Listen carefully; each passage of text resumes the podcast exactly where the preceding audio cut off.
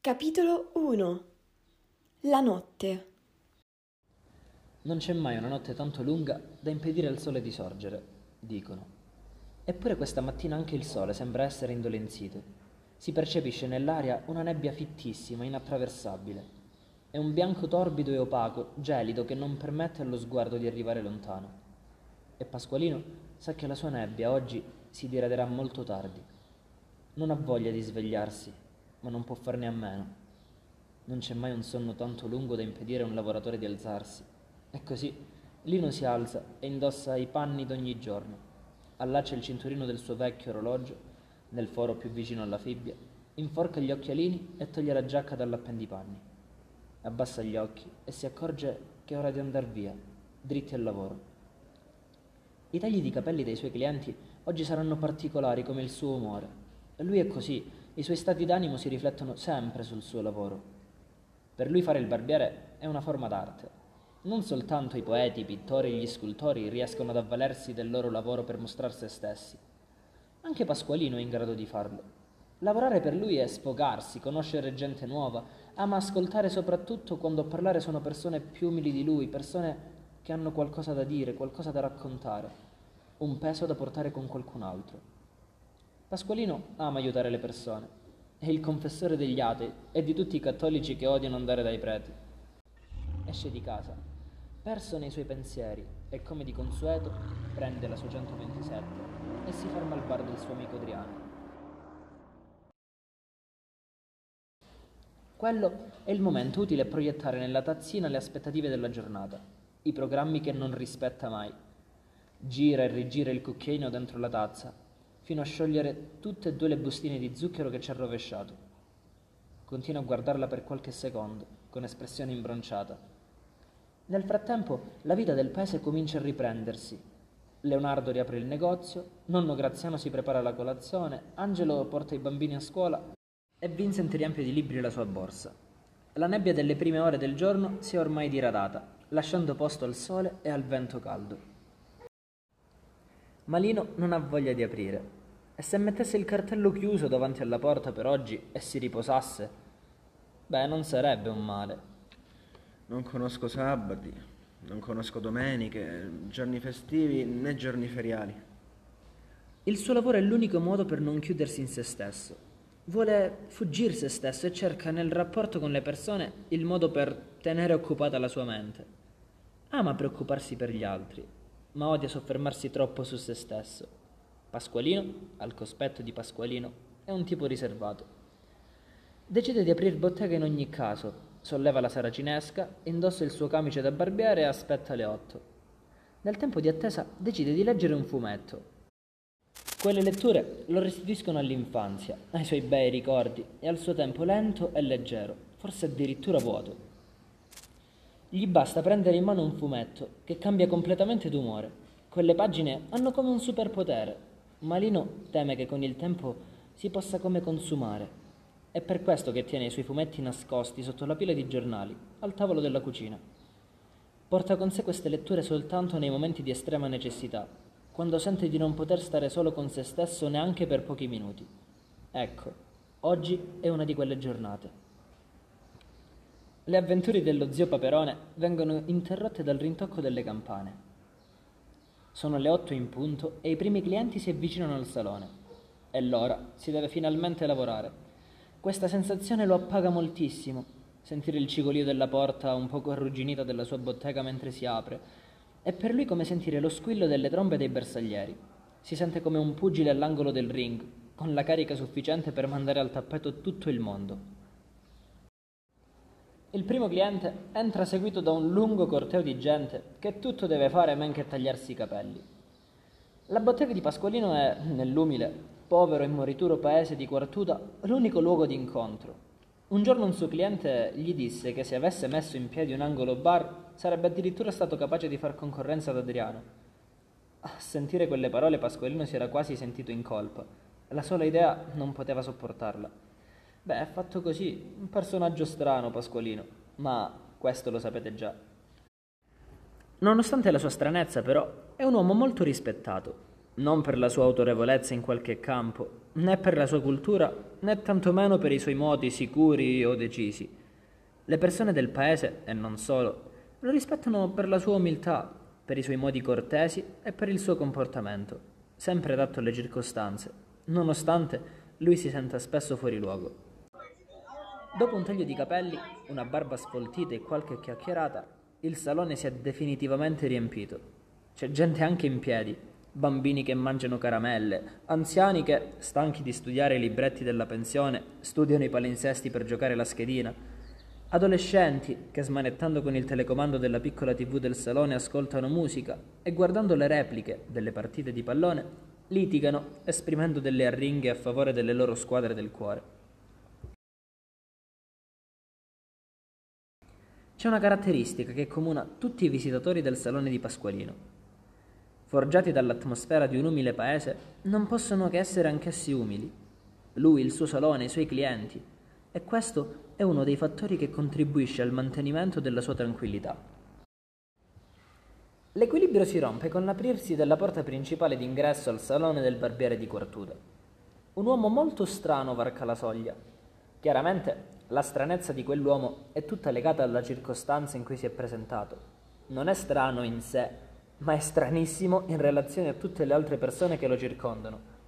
Barba lunga e poco curata, alto, braccia tatuate, denti ingialliti dal fumo e un ghigno così malefico che lui stesso, scorgendo la sua immagine allo specchio dell'ingresso, sobbalzerebbe per un attimo. Si siede alla poltrona con un elevatissimo grado di arroganza e, non rispettando la precedenza, provoca una reazione di rabbia mista a disgusto da parte di un anziano signore, per cui il sedile era stato appena allestito. Stu lordo.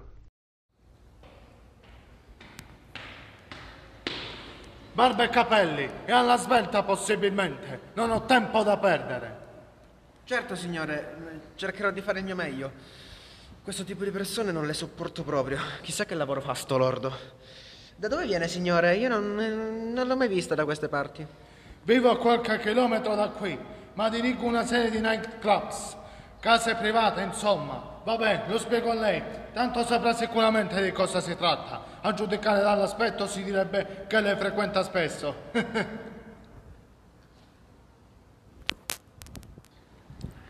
Risate imbarazzate provengono anche da coloro che, assistendo attoniti alla scena, cercano di dare il contentino al gradasso.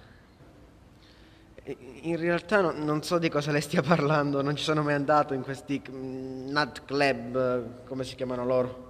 Ah, bene. Il nostro barbiere è ancora verginello allora. Non è sposato, non penso sia mai stato fidanzato, né frequenta il genere femminile. Ha azzeccato in toto la descrizione. Lui non è mai andato con una donna. Una volta passato il periodo adolescenziale, non ne ha mai sentito l'esigenza. Nessuno glielo aveva mai fatto pensare fino a quel giorno. Tutti i presenti scoppiano in una fragorosa risata che umilia Pasqualino.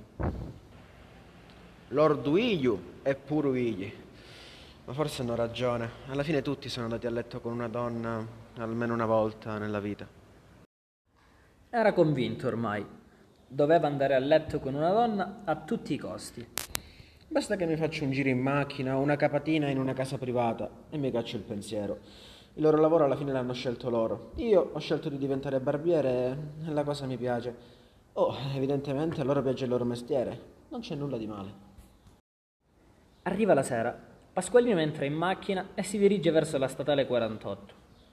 Ferma la 127 e abbassa il finestrino. Senza nemmeno salutare, lei entra in macchina e poggiandogli una mano sulla gamba e facendolo arrossire non poco, lo guida verso una zona appartata. Il barbiere, non avendo mai avuto esperienze del genere, pensa bene di intrattenersi in una breve conversazione con colei che per tutti gli uomini è una volgare e indegna puttana. Ecco un'altra peculiarità del nostro Pasqualino. Ama parlare con le persone e porta scritto sulla fronte un messaggio esplicito. Con me puoi parlare, avanti, non ti giudico, non l'ho mai fatto. Ed ecco che il messaggio viene colto.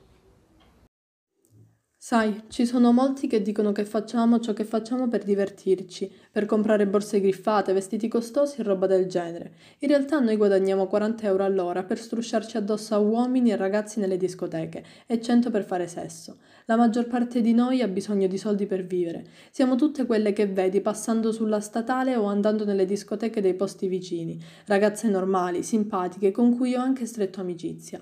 Poche fanno questo lavoro perché gli piace. La maggior parte viene da famiglie disagiate, con problemi economici. Molte sono straniere e molte sono mamme che cercano un modo di mantenere i loro figli. Ci diamo forza l'una con l'altra. Ci diciamo che non stiamo facendo nulla di male, che siamo coraggiose.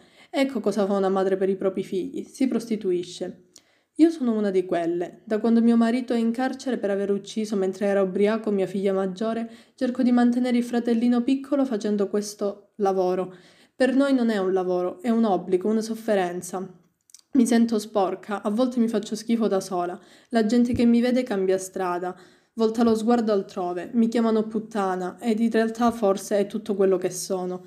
Non sanno perché io lo faccia. I ragazzini che trovano il mio numero su internet mi chiamano, scherzano, fanno battute e chiedono solo per farsi qualche risata se anche mia figlia lavori con me. Non sanno invece che mia figlia, il mio angelo, vola in cielo, laddove a volte spero di raggiungerla presto anch'io. Ecco chi è Pasqualino.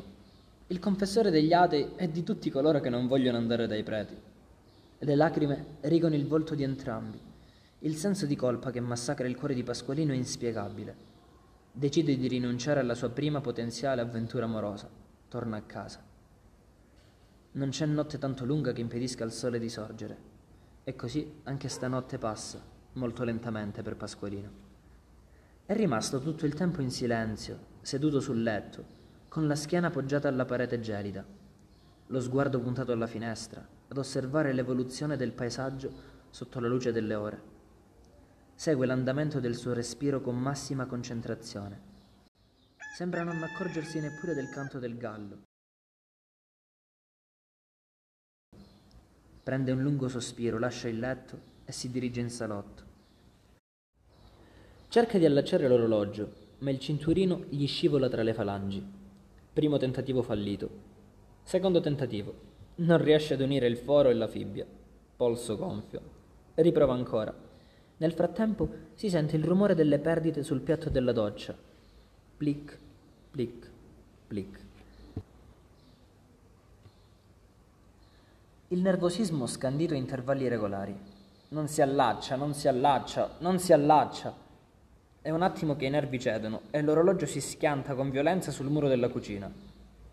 Ecco l'intonaco che si crepa, una cascata di polvere. Lino si ferma un attimo, realizza che forse non è il caso di mettersi a guidare. Esce a piedi e arriva in bottega. Stavolta niente caffè, niente cielo, niente aria fresca e leggera. La sua anima stamattina non lo è. Niente topolino e niente chiacchiere con i suoi clienti, nulla. Come se non bastasse, eccolo, di nuovo sulla soglia della porta. Sta entrando in bottega. È lui, il mostro antropomorfizzato, colui il quale la mattina precedente lo aveva indotto a pensare ciò di cui poche ore dopo si sarebbe amaramente pentito. Torna per schernirlo, per umiliarlo nuovamente, per ripetergli che la prostituzione è un lavoro come tutti gli altri, allora, signor Pasqualino, ha pensato a ciò che gli ho detto ieri mattina? Si è deciso finalmente o ancora no? Quando qualcosa bolle dentro l'animo delle persone che generalmente si dimostrano pacate, tranquille, cortesi e umili, c'è sempre da aver paura, non per i modi attraverso i quali il vulcano potrebbe esplodere, ma per l'umiliazione che si subirebbe qualora ciò dovesse succedere. Eccola l'esplosione. Ma guardi, ho preferito evitare. Grazie per l'offerta, ma io non sono proprio il tipo. Io lavoro ed il mio lavoro mi appaga. Penso che il lavoro sia la cosa per cui vivo. Non avendo una moglie, né figlio, nessun altro con cui poter condividere le mie giornate, lo faccio qua, nel mio salone, con i miei ospiti. Amo il mio lavoro e non potrebbe essere altrimenti. Io vivo qui e lavorare mi riempie tempo e cuore, Ma la prostituzione può essere davvero considerata un lavoro? Cioè, diciamocelo seriamente. Se avessi un euro per tutte le volte in cui ho sentito dire che la prostituzione è il mestiere più antico del mondo, che c'è sempre stata, sempre ci sarà, il mio salone sarebbe il più attrezzato d'Italia. Ma lei ha mai davvero parlato con una escort? No, E allora stia zitto. Non c'è una notte tanto lunga da impedire al sole di sorgere. Ma lo vedremo mai questo sole. Intanto, ecco la notte. 1958. La legge Merlin abolisce i bordelli. 2021. Nulla di concreto sulla prostituzione da strada.